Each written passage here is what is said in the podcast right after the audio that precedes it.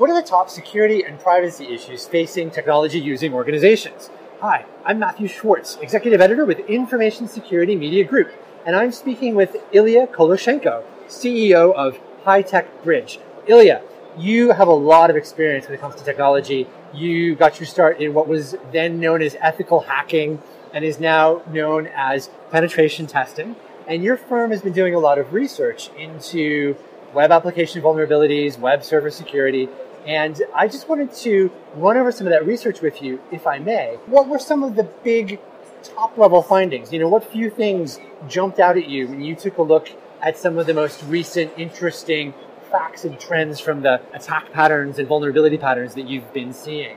I'd probably say that one of the most important and currently growing trends in web application security and hacking is when SMEs are becoming victims of very sophisticated hacking groups.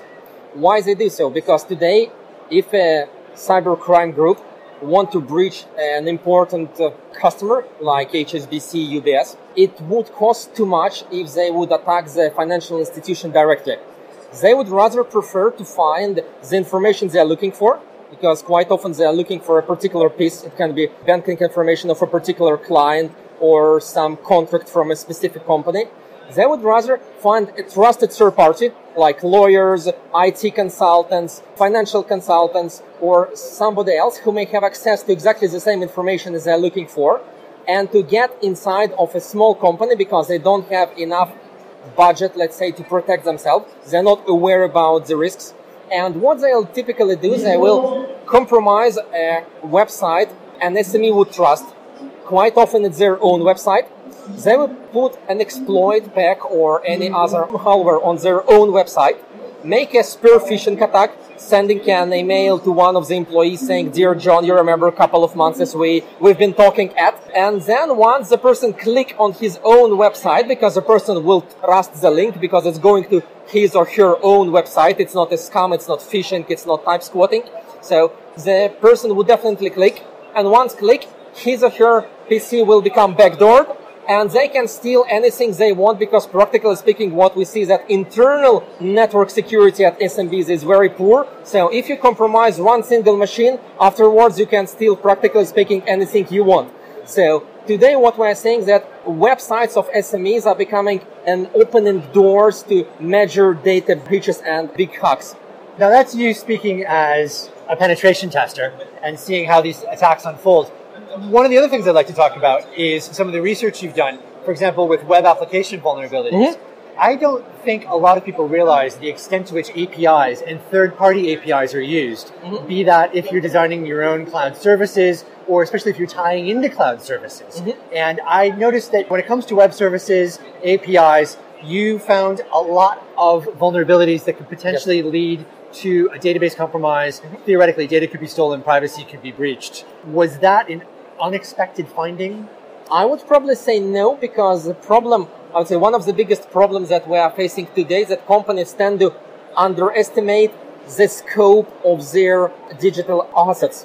This means that quite often they tend to forget about systems, about servers, about uh, different devices they need to secure.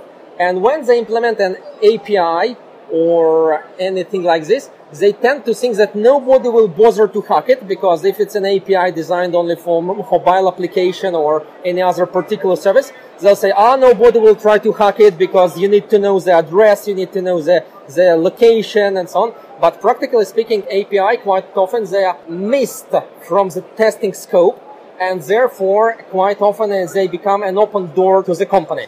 Any other trends in the research that you want to call out? I see from the research you've done, HTTPS encryption, 23% of sites still using deprecated SSL version 3 protocol. Yeah.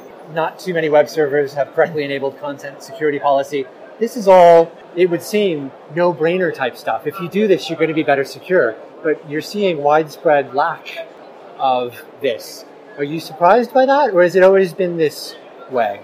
I'd probably say no, I'm not surprised because unfortunately today business is becoming very competitive because we still have some uh, consequences of the financial crisis of 2008, 2009.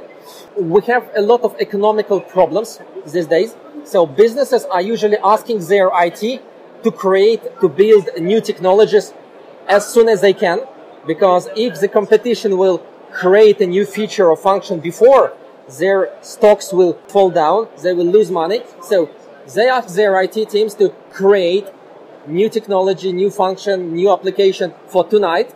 And obviously, when we have such short timing, we don't care about appropriate testing, security, all protection. the basics. Yeah. Exactly. So it's that age-old time to market imperative. Exactly. Get the product out before we go out of business. exactly. Ilya, thank you very much for your time today. Thank you very much for the invitation. Thank you. for you. Information Security Media Group, this is Matthew Schwartz. Thank you for joining us.